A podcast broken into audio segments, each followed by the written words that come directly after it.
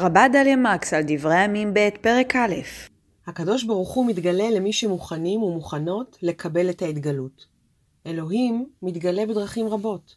במבט אוהבים, בנוף קדומים, בחיוך של תינוק, בהנחה שלאחר צחוק, בסוד עלה קמל, בנוגה פרי בשל.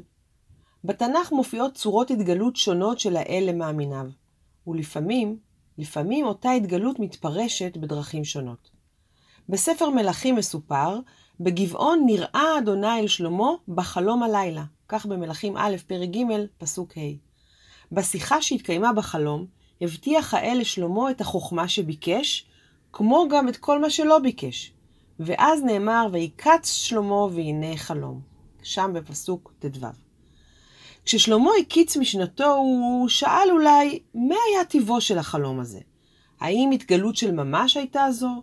האם חלומות שווא ידברון, או שמא חלום נבואי זה היה. המקבילה לסיפור, בדברי הימים, בפרק שלנו, אינה מותירה מקום לספק. השתלשלות העניינים דומה למדי לזו שבמלכים, אלא שלפי בעל דברי הימים, השיחה התקיימה בהקיץ. בלילה ההוא נראה אלוהים לשלמה, ויאמר לו, שאל מה אתן לך. כך בפסוק ז' בפרק א'. התגלותו של האל בסיפור היא ממשית וקונקרטית. בוודאי אפשר לטעון שההבדל בין הסיפורים הוא סגנוני או לשוני בלבד, אולם מטבע הלשון נראה אדוני ל, או נראה אלוהים ל, מוכר מההתגלות הישירה של האל לעבדיו היקרים ביותר, כאברהם וכמשה.